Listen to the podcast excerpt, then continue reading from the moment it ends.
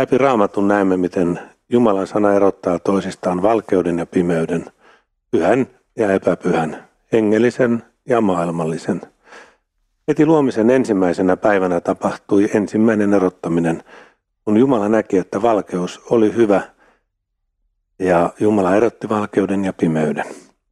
Ilmestyskirjan viimeisestä luvusta taas voidaan lukea, kuinka uudessa Jerusalemissa ei enää ollut työtä eikä mitään epäpyhää, vaan kaikki pimeys oli erotettu pois ja vain pyhyys, karitsan valo ja Jumalan kirkkaus oli jäljellä. Ajassa näiden kahden välillä kulkee jatkuva Jumalan sanan erottava vaikutus. On helppoa nähdä vanhan testamentin kertomuksista, miten sanan erottava vaikutus toimi läpi historian yksilöiden ja Jumalan kansan kohdalla. Jumala erotti aikanaan jo Noan perheen aikalaisistaan ja vanhasta maailmasta. Abraham erotettiin omasta maastaan, kansastaan. Israelaiset Egyptistä ja niin edelleen eri henkilöiden kohdalla toistuu sama. Itselläni tapahtui erottaminen siinä, kun kävelin vuonna 1987 28. lauantaina Billy Graham missiossa Jumalan eteen ja tiesin, että asiat ei ole Jumalan kanssa kunnossa. Yhteys syntyy ja erottaminen valkeuden ja pimeyden välille. Sanasta luopuminen johti puolestaan Israelin kansan kohdalla sekoittumiseen muihin kansoihin ja tapoihin ja lopulta katoamiseen – Kääntymyksen aikana Jumalan sanan erottava vaikutus tuli taas näkyviin Esran aikana Jumalan. Sana erotti vieraiden maiden kansoista, jopa naidut perheen jäsenetkin lapsineen pakkosiirtolaisuudesta palanneista israelilaisista, jotta Jumalan kansan erottuminen olisi todellista. Maailmasta erottautuminen on haastanut ja maksanut aina, ja sana toimii edelleen samalla tavalla. Se on elävä ja voimallinen ja terävämpi kuin mikään kaksiteräinen miekka. Se tunkee läpi, kunnes erottaa sielun, hengen, nivelet ja ytimet ja tuomitsee sydämen ajatukset ja aikeet. Tämä miekka todella menee syvälle ja laittaa valintojen paikalle. Luopumus taas tekee tyhjäksi erottavan vaikutuksen, mikä on helppo nähdä nyt jo hyvinkin konkreettisissa asioissa, kuten sukupuolten, lepopäivän ja ties minkä sellaisten Jumalan sanan erottavien mutta yhteiskuntatasolla ja perheissä luovuttujen asioiden suhteen. Perustat ovat menneet rikki turvalliselle elämälle. Kuitenkin sanan ensisijainen toiminta-alue on jokaisen oma sydän. Sana joko siunaa tai hajottaa. Sana joko synnyttää elävää elämää tai paaduttaa. Sana erottaa maailmallisista asioista, kuten rahasta, asemasta, maineesta, ystävyksistä ja niin edelleen. Mutta sana myös kokoaa ja yhdistää, yhdistää eri ikäisiä, eri sukupuolta olevia. Ja Jeesuksen läsnäolo tekee etenkin uskovista yhtä, ikään tai sukupuoleen katsomatta. Herra, kenen luomme menisimme, sinulla on iankaikkisen elämän sanat. Toinen korinttilaiskirja 6.14 sanoo, älkää antautuko kantamaan vierasta iestä yhdessä uskottomien kanssa – sillä mitä yhteistä on vanhurskaudella ja vääryydellä, tai mitä yhteyttä on valkeudella ja pimeydellä, ja miten sopivat yhteen Kristus ja Beliar, tai mitä yhteistä osaa uskovaisella on uskottoman kanssa. Painopiste on siinä, että meitä ohjataan kohti Kristusta, hänen tuntemistaan ja kestävyyttä, kun suostumme pysymään isän suunnitelmissa ja rattailla. Salmi 143.10 sanoo, opeta minut tekemään sitä, mikä sinulle kelpaa, sinä, sillä sinä olet Jumalani, sinun hyvä henkesi johdattakoon minua tasaista maata. Ystävät, muutokset ovat tarpeellisia. Emme voi seurata kulttuurin ohjeita, jos haluamme seurata Jumalaan. Emme voi seurata yleistä mielipidettä, rahanhimoa, väärää seuraa, vääriä valintoja vapaa-aikoina ja niin edelleen. Toinen Mooses 23.2 sanoo, älä seuraa yleistä massaa, joka johdattaa väärin. Älä mene joukon mukana tekemään väärin pahaa. Ja seitsemän sanoo, pysy erossa vääristä asioista. Kaikki muut tekevät näin, ajattelevat näin. Tämän täytyy olla oikein ja hyvää. Mutta Jumala on erottanut, eli pyhittänyt, uudesti synnyttänyt pois maailmasta. meidät luomistyönsä ensihedelmiksi käyttöönsä. Näin sanotaan Jakobin kirjeen 1.18.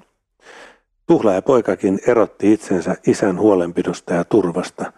Nälkä ajoi hänet takaisin kotiin, jossa isä odotti. Ystäväni, isä odottaa tänäänkin meitä tuhla ja poikia ja tyttöjä.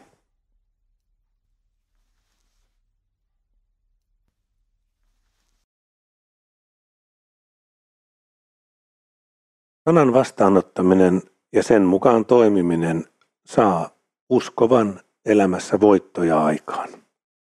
Raamattu kertoo miehestä, joka oli matkalla Jerusalemista Jerikoon, kun rosvojoukko yllätti hänet. Rosvot pahoinpitelevät miehen henkiheverin ja veivät vielä vaatteetkin päältä. Rosvot riisuu kaiken Jumalan siunauksen elämässämme, ja uskonnolliset johtajatkin, kuten tämän Jerikoon matkalla olevan miehen kohdalla kävelivät ohi välittämättä. Vain Jumalan vaikuttama aito usko pysähtyy ja auttaa, kuten tarinan samarilainen. Tämä tietenkin on esimerkki Jeesuksesta, joka ei kulje meidän ohitsemme ja armahtaa meitä. Me tarvitsemme ystävät päättäväisyyttä. Daniel ja hänen ystävänsä ovat tästä hyvä esimerkki. Danielin kirjan ensimmäisessä luvussa sanotaan, että he päättivät lujasti olla saastuttamatta itseään kuninkaan pöydässä ja elää Jumalan yhteydessä. He erottivat itsensä siitä maailmallisesta parhaasta, mitä oli tarjolla, mutta halusivat noudattaa Jumalan ohjeita ja tulivat siunatuiksi. Olivat terveempiä ja kauniimpia muita näin toimissaan. Danielia vaadittiin rukoilemaan vain Nebukadnessaria kateellisten juonittelujen kautta, mutta hän erottautui rukoilemaan vain taivaan Jumalaa ja joutui tästä syystä leijonien luolaan. Mutta leijonien luolasta Herran enkeli hänet pelasti. Mikä on sinun luolasi ystävä? Kun Danielin ystäviä yritettiin pakottaa kumartamaan kuvapatsasta, he vastasivat Daniel 3.17. Jos niin käy, voi meidän Jumalamme kyllä pelastaa meidät tulisesta pätsistä, ja hän pelastaa myös sinun kädestäsi kuningas. Ja vaikka ei pelastaisikaan, niin tiedä se, kuningas, että me emme palvele sinun jumaleisia, jumaliasi, emmekä kumartain rukoile kultaista kuvapatsasta, jonka sinä olet pystyttänyt. Silloin Nebuchadnezzar tuli vihaa täyteen ja hänen hahmonsa muuttui. Ystävä, maailma vihaa Jumalan sanasta kiinni pitäjiä ja vastustaa kaikessa. Daniel 3.24 vielä kertoo, Silloin kuningas Nebukadnessar hämmästyi, nousi kiireesti ylös ja lausui hallitusmiehelleen sanoen, emmekö heittäneet kolmea miestä sidottuina tuleen? He vastasivat ja sanoivat kuninkaalle, totisesti kuningas.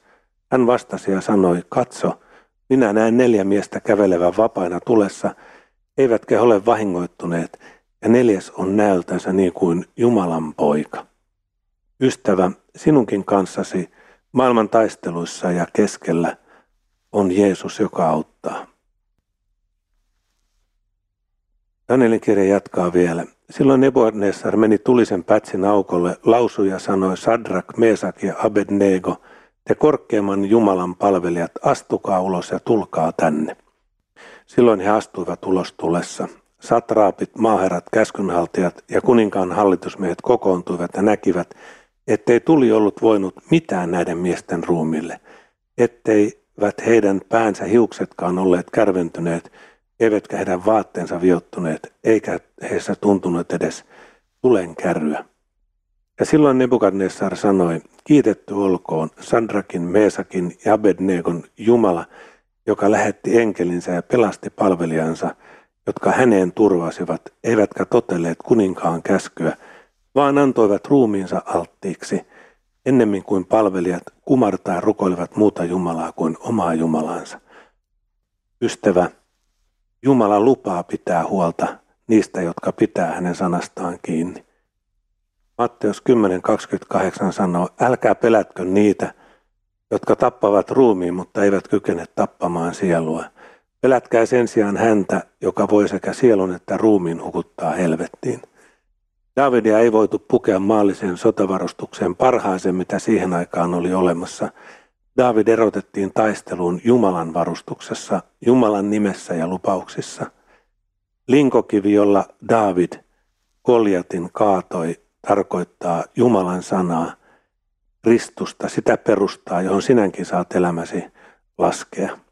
Se kaataa sinunkin vihollisesi.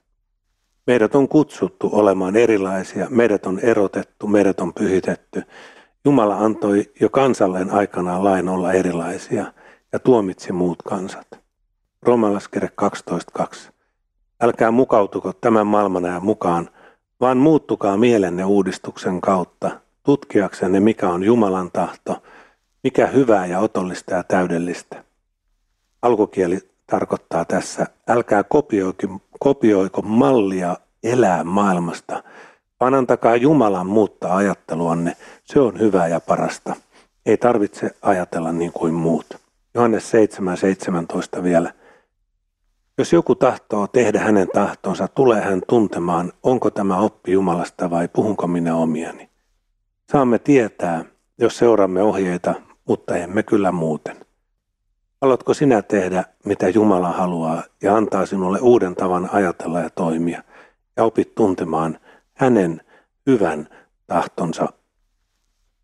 Tahtonsa mukaan hän synnytti meidät totuuden sanalla ollaksemme hänen luotujensa esikoiset. Jaakob 1.18.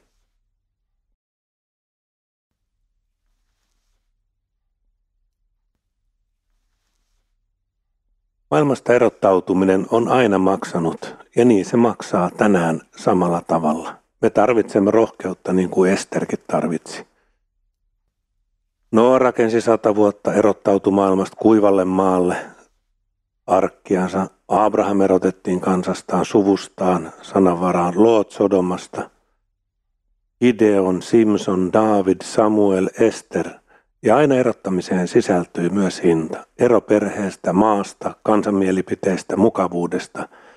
Ja kaikkeen sisältyy aina pilkkaa vastustusta, uhkailua ja niin edelleen. Esterille sanottiin seuraavasti, jos sinä tänä aikana olet vaiti, tulee apu ja pelastus juutalaisille muualta, mutta sinä ja sinun isäsi perhe tuhoudutte. Kuka tietää, etkö sinä juuri tällaista aikaa varten ole päässyt kuninkaallisen armoon?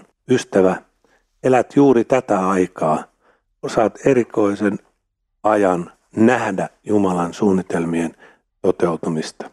Nyt on muurien rakentamisen aika, temppelin muuriin, ja se temppeli olet sinä. Se on maailmalta suojautumista. Vihollinen pyrkii jopa uskonnollisuuden kautta saamaan meidät lankaan, kuten muurirakentaja Nehemian. Silloin Nehemia vastasi, pakenisiko minunlaiseni mies tai kuinka voisi minunlaiseni mies mennä temppeliin ja kuitenkin jäädä eloon? Minä en mene.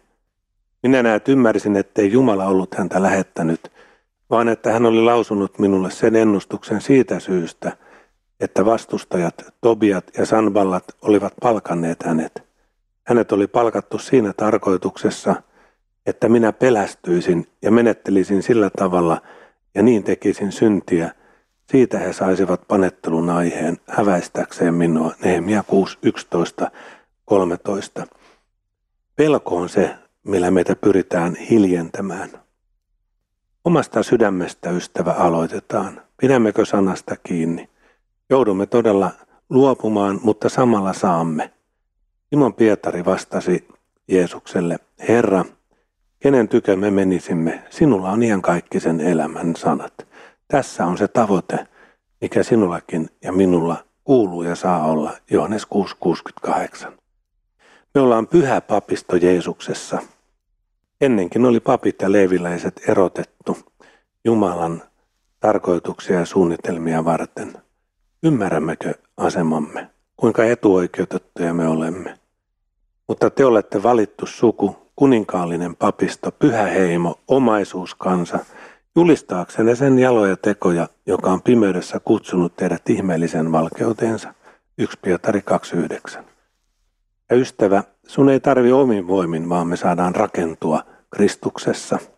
1 Pietari 2.5 sanoo, rakentukaa itsekin elävinä kivinä hengelliseksi huoneeksi, pyhäksi papistoksi, uhraamaan hengellisiä uhreja, jotka Jeesuksen Kristuksen kautta ovat Jumalalle mieluisia.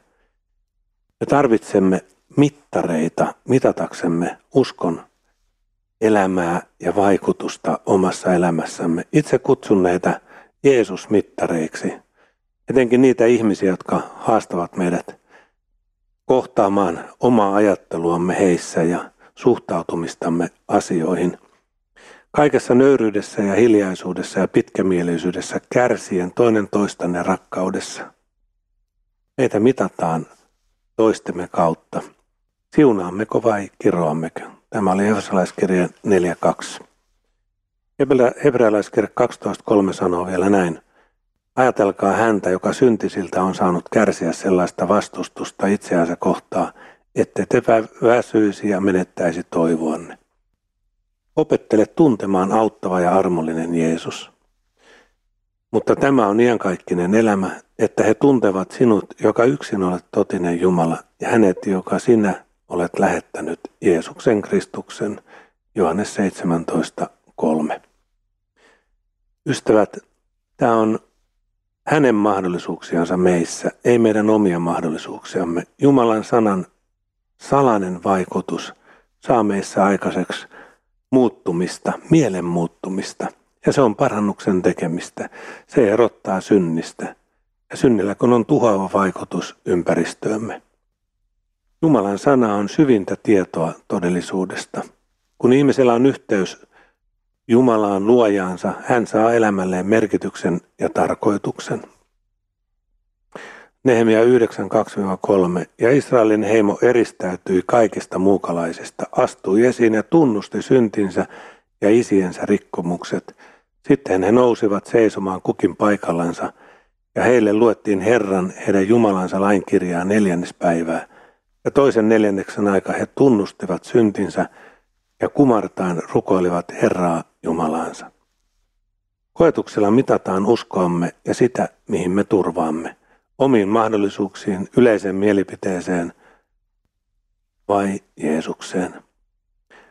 Daniel 6.11 sanoo, silloin nuo miehet riensivät kiiruusti sinne ja tapasivat Danielin rukoilemasta ja avuksi huutamasta Jumalaansa. Daniel joutui leijonien luolaan ja hävisi hetkellisesti, mutta Jumalan voima suojeli hänet leijonilta, kun hän turvautui Herraansa. Sinunkin leijonesi voitetaan Jeesuksen avulla.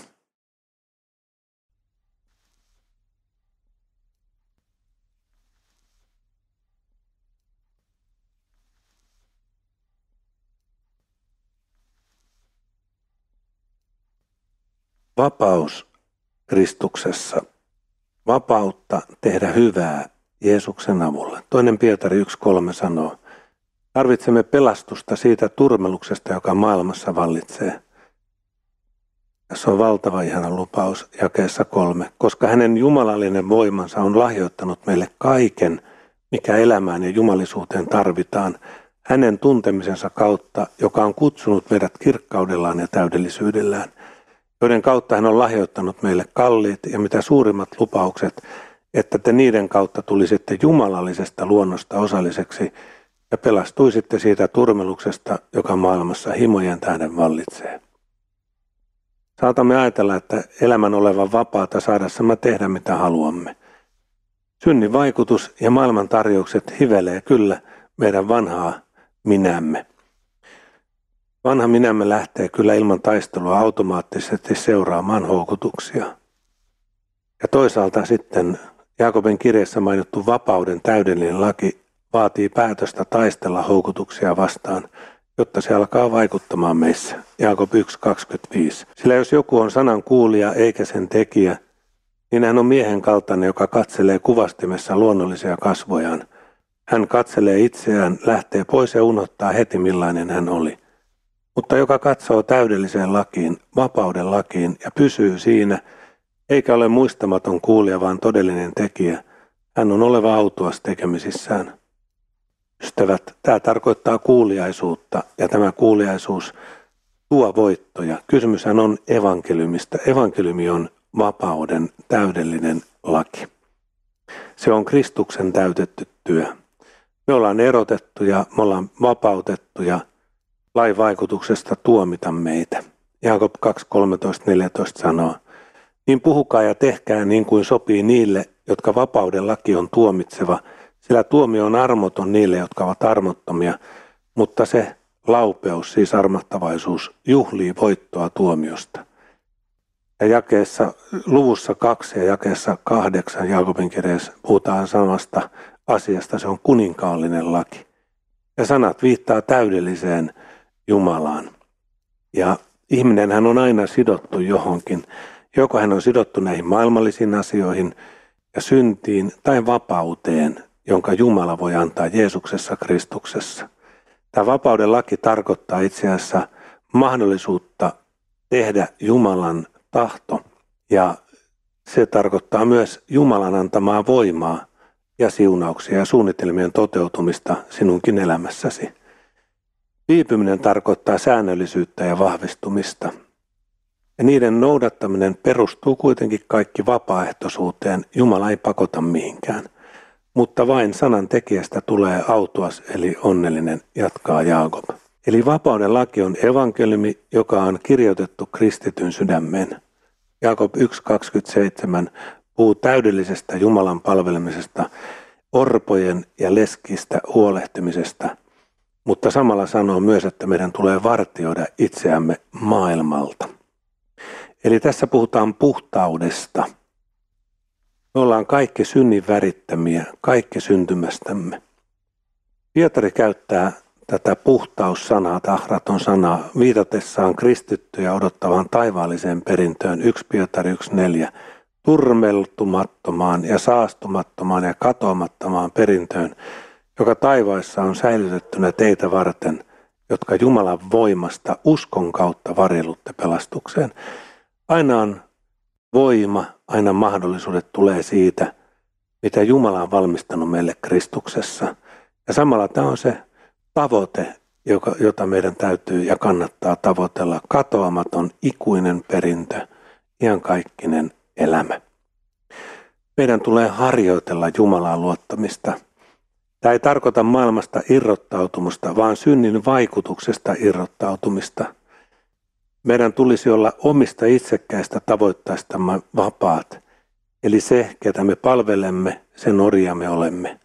Sillä oikeita ympärileikottuja olemme me, jotka Jumalan hengessä palvelemme Jumalaa ja kerskaamme Kristuksessa Jeesuksessa, emmekä luota lihaan. Niin kuin on puhuttu tällä viikolla, meidät on erotettu maailmasta. Jakob 1.18 sanoo näin. Tahtonsa mukaan hän synnytti meidät totuuden sanalla, ollaksemme hänen luotujensa esikoiset. Mutta koska eläminen maailmassa altistaa meidät huonolle vaikutukselle, meitä kehotetaan vartioimaan itseämme.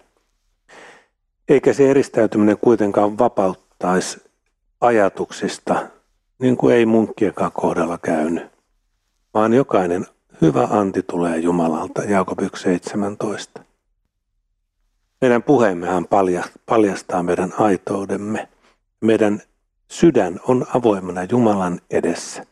Sillä hyvä ihminen tuo hyvän runsaudesta esille hyvää ja paha ihminen tuo pahan runsaudesta esille pahaa. Voitto saavutetaan, sinäkin saavutat voiton kiinnittämällä katseesi Kristukseen.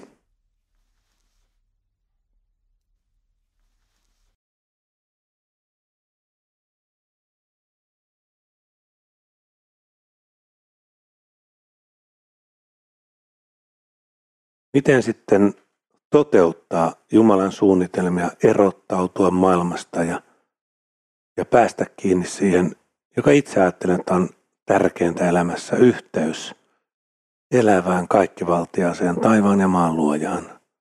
Saada yhteys häneen, joka on minut luonut. Raamattu kehottaa meitä ottamaan sana nöyryydellä vastaan hiljaisesti – ettei se sanan voima, se luomisvoima, joka sana sisältää, niin jäisi turhaksi. Se tarkoittaa kuulemista. Kuuleminen on ainoa mahdollisuus siihen mielenmuutokseen, jonka vain Jumala voi saada aikaiseksi. Eli se tarkoittaa sitä, että elää sana todeksi. Silloin me myös opimme Jumalan uskollisuuden kautta ja kuuliaisuutta. Elämämmehän on täynnä tietenkin valintoja. Esim. Matteus 21.30 kertoo kahdesta veljeksestä, jotka sai ohjeen lähteä töihin pellolle. Toinen lupasi mennä, ei mennyt, toinen ei luvannut, vastusti ja meni silti. Eli toisen kuulo sai vain sanoja aikaan ja toisen vastustuksesta huolimatta kuitenkin loppuviimeksi tekoja. Kaikessa on kysymys Jumalan mahdollisuuksista sanan kautta meissä, ei meidän omistamme. Jumalan sanan vaikutuksesta tapahtuu meissä mielenmuutos. Kun me päättäväisesti halutaan ja lähestytään Jumalaa, niin hän lupaa lähestyä meitä. Ja silloin se saa oikeata Jumalan tahdonmukaisia tekoja meissä aikaiseksi. Niin kuin aikaisemminkin tällä viikolla on ottanut, että se on ihan kaikista elämää, että me tunnemme Jumalan. Me tunnemme hänet, jonka hän on lähettänyt, Jeesuksen Kristuksen. Ja se johtaa sisäinen muutos niihin ulkoisiin tekoihin ja siihen puhdas sydämisyyteen, jonka Jumala voi meissä Kristuksessa vaikuttaa. Puhdas sydämiset ovat niitä, jotka kuuluvat Jumalalle, ovat siis uudesti syntyneitä ylhäältä. Se, mikä on vanha, niin se on kadonnut. Siis ollaan puhuttu tästä erottamisesta, Jumalalle erotettuja, pyhitettyjä. Matteus 5.8 autuaita, siis onnellisia, ovat puhdas sydämiset, sillä he saavat nähdä Jumalan. Se tarkoittaa sitä puhdas sydämisyyttä, jonka Kristus saa meissä aikaiseksi. Tämä ei kuitenkaan tarkoita synnitöntä sydäntä, vaan sellaista, joka on yhtä Herran kanssa, eli antautunut hänelle. Toinen aikakirja 16.9 sanoo, sillä Herran silmät tarkkaavat kaikkea maata, että hän voimakkaasti auttaisi niitä, eli myös sinua, jotka ovat ehyellä sydämellä antautuneet hänelle. Ja yksi korintalaiskirja 3.16. Ettäkö tiedä, että te olette Jumalan temppeli ja että Jumalan pyhä henki asuu teissä. Me olemme Jumalan pyhiä Kristuksen Jeesuksen ansiosta. Saatat kysyä, että onko Jumala hyvä. Sydämen puhdistaa vain usko Jeesukseen ja syntien anteeksi antamus hänen verässään. Hän todistaa Jumalan teko Kristuksessa. Hän antoi ainokaisen poikansa, että et sinä eikä kukaan joutuisi kadotukseen, vaan saisi ihan kaikkisen elämän. Tämä kuvaa sitä Jumalan hyvyyttä. Aasavin salmissa 73 Aasaf tunnustaa sen kateuden maailmaa ja ihmisiä kohtaan, jotka menestyvät elämässään. Ja hän tunnistui myös melkein langenneensa, siis melkein, mutta ei kuitenkaan. Mikä tämän aiheutti? Kateus. Eli Aasafin oli vaikea ymmärtää, miksi jumalattomat menestyivät. Ne, jotka korostivat itseään, olivat kopeita ja Jumalalle uskolliset saivat kärsiä ja saavat vastoinkäymisiä. Tässä psalmissa 73 siis neljännessä jakeessa sanotaan, sillä he ovat vaivoista vapaat kuolemaan asti, he ovat voimakkaat ja lihavat. Kuulostaako hienolta? Ylpeys kaulakoristaan ja väkivalta pukunansa, heidän silmänsä pullistuvat lihavuudesta ulos ja sydämensä kuvitelmat kulkevat valtoimenaan. He pilkkaavat ja puhuvat väkivaltaisia pahuudessaan ja erityisesti pilkkavat Jumalaan uskovia. He ovat aina mielestään oikeassa, mutta heistä tulee suosittuja. Ja kymmenen. Mutta muut särpii heidän kanssaan. Eli se, että he imee kaiken mahdollisen nautinnon maailmasta, onko tämä ihmisen tavoite ja tuoko tämä onnellisuuden raha, nautinnot, valta, vaikutusvalta, suosio? Voiko ihminen muuta toivoa? Saatat kysyä ihan samaa onkohan Jumalan uskominen turhaa. Mutta Asaf korostaa sitten kuitenkin anteeksiantamusta, vaikka hän ei inhimillisesti menesty. Ja näyttää, että uskominen tuottaa onnettomuutta myös Aasafin itsensä mielestä. Ja hän on kuitenkin hiljaa, hän ei sano tätä ääneen. Mutta sitten jakeessa 17 tämä asia paljastuu Asafille, mikä on tärkeintä. Hän saa kokea valon sanotaan näin, kunnes minä pääsin sisälle Jumalan pyhiin salaisuuksiin ja käsitin, mikä heidän, siis maailman tavoitteita olevan ihmisen loppu on oleva. Totisesti sinä panet heidät liukkalle perikatoon, sinä heidät syökset. Kuinka he joutuvatkaan äkisti turmiaan, he hukkuvat, heidän loppunsa on kauhistuttava.